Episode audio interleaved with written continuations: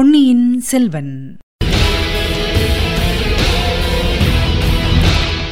வணக்கம் நீங்கள் கேட்டுக்கொண்டிருப்ப தமிழசேஃபம் தமிழசேஃபமில் இனி நீங்கள் கேட்கலாம் பொன்னியின் செல்வன். வழங்குபவர் உங்கள் அன்பின் முனைவர் ரத்னமாலா புரூஸ். பொன்னியின் செல்வன். பாகம் ஐந்து தியாக சிகரம். அத்தியாயம் ஐம்பத்தெட்டு கருத்திருமன் கதை.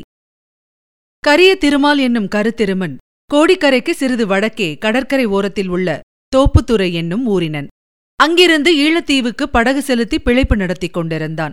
சுமார் இருபத்தைந்து ஆண்டுகளுக்கு முன்னால் அவன் ஒருமுறை ஈழத்திலிருந்து தோப்புத்துறைக்கு வந்து கொண்டிருந்த போது புயல் அடித்து கடல் கொந்தளித்தது.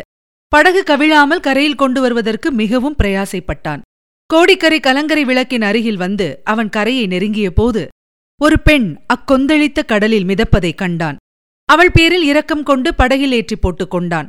அவள் அப்போது உணர்வற்ற நிலையில் இருந்தாள். உயிர் இருக்கிறதா இல்லையா என்று கூட கண்டுபிடிக்க இயலவில்லை. அங்கேயே படகை கரையேற்ற பார்த்தும் முடியவில்லை. காற்றடித்த திசையில் படகை செலுத்திக் கொண்டு போய் கடைசியில் திருமறைக்காடு என்னும் ஊர் அருகில் கரையை அடைந்தான். உணர்வற்ற அந்த பெண்ணை கரையில் தூக்கிக் கொண்டு வந்து போட்டு கவலையுடன் கவனித்துக் கொண்டிருந்த போது குதிரைகள் மேலேறி சில பெரிய மனிதர்கள் அப்பக்கம் வந்தார்கள். அவர்கள் உதவி செய்து அப்பெண்ணுக்கு உயிர் வருவித்தனர். ஆனால் அவள் பேசவும் இல்லை மற்றவர்கள் பேசுவது அவள் காதில் விழுந்ததாகவும் தெரியவில்லை. இவள் பிறவி ஊமை செவிடு என்று அவர்களில் ஒருவர் கூறினார்.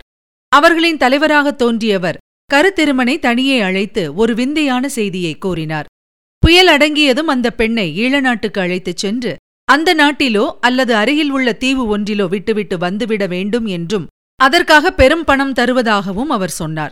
அதன்படியே கருத்திருமன் ஒப்புக்கொண்டு பணமும் பெற்றுக்கொண்டான் கடலில் கொந்தளிப்பு அடங்கியதும் அவளை படகில் ஏற்றி அழைத்துச் சென்றான். கடல் நடுவில் கட்டை ஒன்றை பிடித்துக்கொண்டு ஒருவன் மிதப்பதைக் கண்டான். மிகவும் களைத்துப் போயிருந்த அவனையும் படகில் ஏற்றிக் கொண்டான். முதலில் அந்த பெண் புதிய மனிதனைக் கண்டு மிரண்டாள். பிறகு அவனை கவனியாமல் இருந்தாள் இருவரையும் அழைத்துக் கொண்டு போய் அவன் ஈழ நாட்டுக்கு அருகில் உள்ள ஒரு தீவில் இறக்கிவிட்டான். அந்த தீவில் ஒரு பெரியவர் இருந்தார் அவர் இந்த பெண்ணை தமது மகள் என்று கூறினார். முன்னமே அவள் ஊமை என்றும் இப்போது தம்மை கூட அவள் அறிந்து கொள்ளவில்லை என்றும் கூறினார்.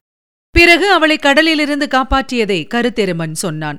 நடுக்கடலில் படகில் ஏறிய மனிதர் கருத்திருமனிடம் ஓர் ஓலை கொடுத்து அதை இலங்கை அரசனிடம் கொண்டு போய் கொடுக்கும்படி அனுப்பினார்.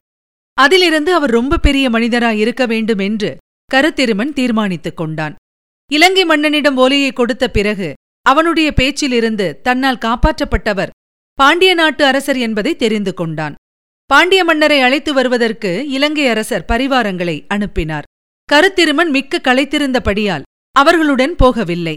பாண்டிய அரசர் சில தினங்களுக்குப் பிறகு இலங்கை அரசரின் அரண்மனைக்கு வந்து சேர்ந்தார். இரு மன்னர்களும் சேர்ந்து இலங்கையின் தென்கோடியில் மலைகள் சூழ்ந்திருந்த ரோகண நாட்டுக்கு சென்றார்கள். அங்கே சில தினங்கள் தங்கியிருந்தார்கள். கருத்திருமன் பேரில் பிரியம் கொண்ட பாண்டிய மன்னர் அவனையும் தம்முடன் அழைத்துப் போனார். ரோகண நாட்டில் பல இடங்களையும் இலங்கை அரசர் பாண்டிய மன்னருக்கு காட்டினார். கடைசியாக யாரும் எளிதில் நெருங்க முடியாத ஒரு பள்ளத்தாக்கிற்கு அழைத்துச் சென்றார். அங்கே ஒரு மலைக்குகையில் அளவில்லாத பொற்காசுகள் நவரத்தினங்கள் விலைமதிப்பில்லாத ஆபரணங்கள் முதலியவை வைக்கப்பட்டிருந்தன. அவற்றையெல்லாம் பார்வையிட்ட பிறகு இலங்கை அரசர் ஒரு தங்கப் பெட்டியை எடுத்து திறந்து காட்டினார். அதற்குள்ளே ஜாஜ்வல்யமாக பிரகாசித்த மணிமகுடம் ஒன்றும் ரத்தினஹாரம் ஒன்றும் இருந்தன. அரசர்களுடைய சம்பாஷணையில் இருந்து அந்த கிரீடம் பாண்டிய வம்சத்து அரசர்களின் புராதனமான கிரீடம் என்றும் இந்த ரத்தினஹாரம் பாண்டிய குல முதல்வனுக்கு தேவேந்திரன் வழங்கியதாக சொல்லப்பட்ட ஹாரம் என்றும் தெரிந்து கொண்டான். அவற்றை எடுத்துக்கொண்டு போகும்படி இலங்கை அரசர் பாண்டியனை வற்புறுத்தினார். பாண்டிய மன்னர் மறுத்துவிட்டார். சோழர்களை அடியோடு முறியடித்துவிட்டு மதுரையில் தாம் முடிசூடிக் கொள்ளும் நாள் வரும்போது இலங்கையின் அரசரை அவற்றை எடுத்துக்கொண்டு மதுரைக்கு வந்து உலகமறிய தம்மிடம் அளிக்க வேண்டும் என்று கூறினார். பிறகு பாண்டிய அரசர் கருத்திருமனிடம் அவன் எடுத்துப் போகக்கூடிய அளவு பொற்காசுகளை கொடுத்து அந்த ஊமைப் பெண்ணை பத்திரமாக பராமரிக்க ஏற்பாடு செய்துவிட்டு திரும்ப பாண்டிய நாட்டில் வந்து தம்முடன் சேர்ந்து கொள்ளும்படி அனுப்பி வைத்தார். கருத்திருமன் பூதத்தீவுக்கு சென்றபோது அங்கே அந்த பெண்ணை காணவில்லை. அவளுடைய தகப்பனையும் காணவில்லை. இருவரையும் தேடிக்கொண்டு கோடிக்கரைக்குப் போனான். அங்கே அந்த ஊமைப் பெண்ணை கண்டான். ஆனால் அவள் அவனை தெரிந்து கொள்ளவில்லை. அவளுடைய வீட்டாரிடமிருந்து சில விவரங்களை தெரிந்து கொண்டான். அவளுடைய தகப்பனார் உடல் நலிவுற்றபடியால் அவளை அழைத்துக் கொண்டு வந்து இங்கே விட்டுவிட்டு உயிர் நீத்தார். கலங்கரை விளக்கின் காவலன் அவளுடைய சகோதரர் என்று தெரிந்தது. முதலில் அவளுக்கு சகோதரன் சகோதரி யாரையும் நினைவிருக்கவில்லை. மறுபடியும் ஒரு தடவை கால் தவறி கடலில் விழுந்து காப்பாற்றப்பட்ட பிறகு அவர்களையெல்லாம் அவளுக்கு நினைவு வந்தது. அவள் கர்ப்பவதியாயிருக்கிறாள் என்பதை மற்றவர்கள் தெரிந்து கொண்டார்கள். அதை அவளும் உணர்ந்து பெரும் பீதியில் ஆழ்ந்தாள். கோடிக்கரை குழகர் கோவிலுக்கு அடிக்கடி சென்று அங்கே கைங்கரியம் செய்து கொண்டிருந்தாள். கருத்திருமன் எவ்வளவுதான் முயன்றும் அவனை அவள் இப்போது கண்டு கொள்ளவில்லை கோடிக்கரையில் இருந்தபோது அந்த ஊமை பெண்ணின் தங்கையை அவன் சந்தித்தான். அவளும் ஊமை என்று அறிந்து அவள் பேரில் பரிதாபம் கொண்டான். அவளை மணந்து கொண்டு வாழவும் எண்ணினான். அதற்கு முன்னால் பாண்டிய மன்னரிடம் போய் தகவல் தெரிவித்துவிட்டு வர விரும்பினான். இச்சமயத்தில் சோழ சக்கரவர்த்தி கண்டராதித்தரின் பட்டத்து அரசியும் சிவபக்தியில் சிறந்தவருமான செம்பியன் மாதேவி கோடிக்கரை குழகர் கோவிலுக்கு சுவாமி தரிசனத்துக்கு வந்தார். அங்கே அந்த ஊமைப்பெண் மந்தாகினியைக் கண்டு அவளை தம்முடன் அழைத்துச் சென்றார். அவளுடன் அவள் தங்கை வாணியும் போய்விட்டாள். கருத்திருமன் பாண்டிய நாடு சென்றான். அங்கே பாண்டிய மன்னர் போர்க்களம் சென்றிருப்பதாக அறிந்தான்.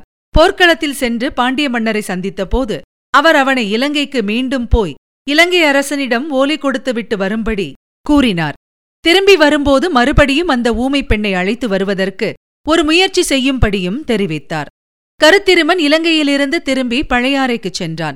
வாணியின் நினைவு அவன் மனத்தை விட்டு அகலவில்லை. முக்கியமாக அவளை சந்திக்கும் ஆசையினால் அவன் பழையாறைக்குப் போனான். ஆனால் அங்கே அவளை கண்டபோது அவன் திடுக்கிட்டு திகைத்து பிரமித்து பயங்கரமடையும்படி நேர்ந்தது. அருணோதய நேரத்தில் அவன் அரசலாற்றங்கரை வழியாக பழையாறையை நெருங்கிக் கொண்டிருந்தபோது ஆற்றங்கரை ஓரத்தில் பெண் ஒருத்தி குனிந்து குழி தோண்டிக் கொண்டிருப்பதைக் கண்டான். அது கூட அவனுக்கு அவ்வளவு வியப்பளிக்கவில்லை. அவளுக்கு பக்கத்தில் துணி மூட்டை ஒன்று கிடந்தது. அதற்குள்ளே இருந்து ஒரு மிக மெல்லிய குரல் சின்னஞ்சிறு குழந்தையின் அழுகை குரல் கேட்டது. எந்த சண்டாள பாதகி உயிரோடு குழந்தையை புதைப்பதற்கு ஏற்பாடு செய்கிறாள்? என்ற ஆத்திர அருவருப்புடன் அவன் அருகில் நெருங்கிய போது குழி தோண்டிய பெண் நிமிர்ந்தாள். அவள்தான் வாணி என்று கருத்திருமன் அறிந்து கொண்டான். தம்பி எனக்கு அப்போது எப்படி இருந்திருக்கும்? நீயே ஊகித்துக்கொள் என்றான் கரிய திருமால். அதை ஊகித்துக் கொள்கிறேன். அப்புறம் கதையை சொல் என்றான் வந்தியத்தேவன்.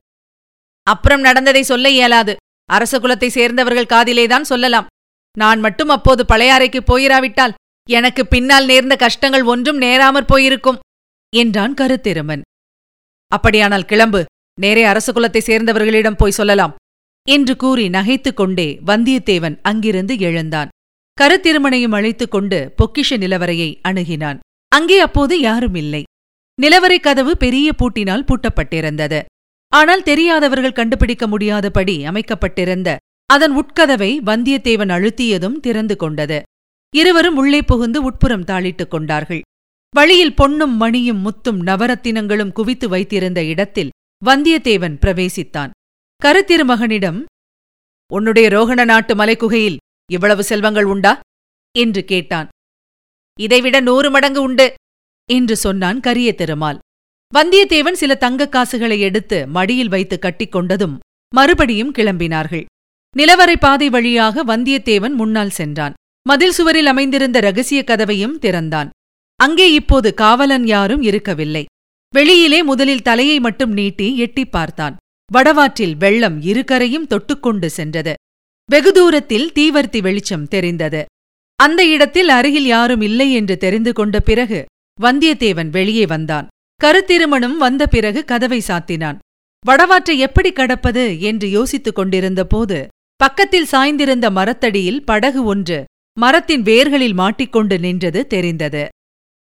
இதுவரை நீங்கள் கேட்டது பொன்னியின் செல்வன். வழங்கியவர் உங்கள் அன்பின் முனைவர் ரத்னமாலா புரூஸ். மீண்டும் அடுத்த அத்தியாயத்தில் சந்திக்கலாம். இணைந்திருங்கள் மகிழ்ந்திருங்கள்.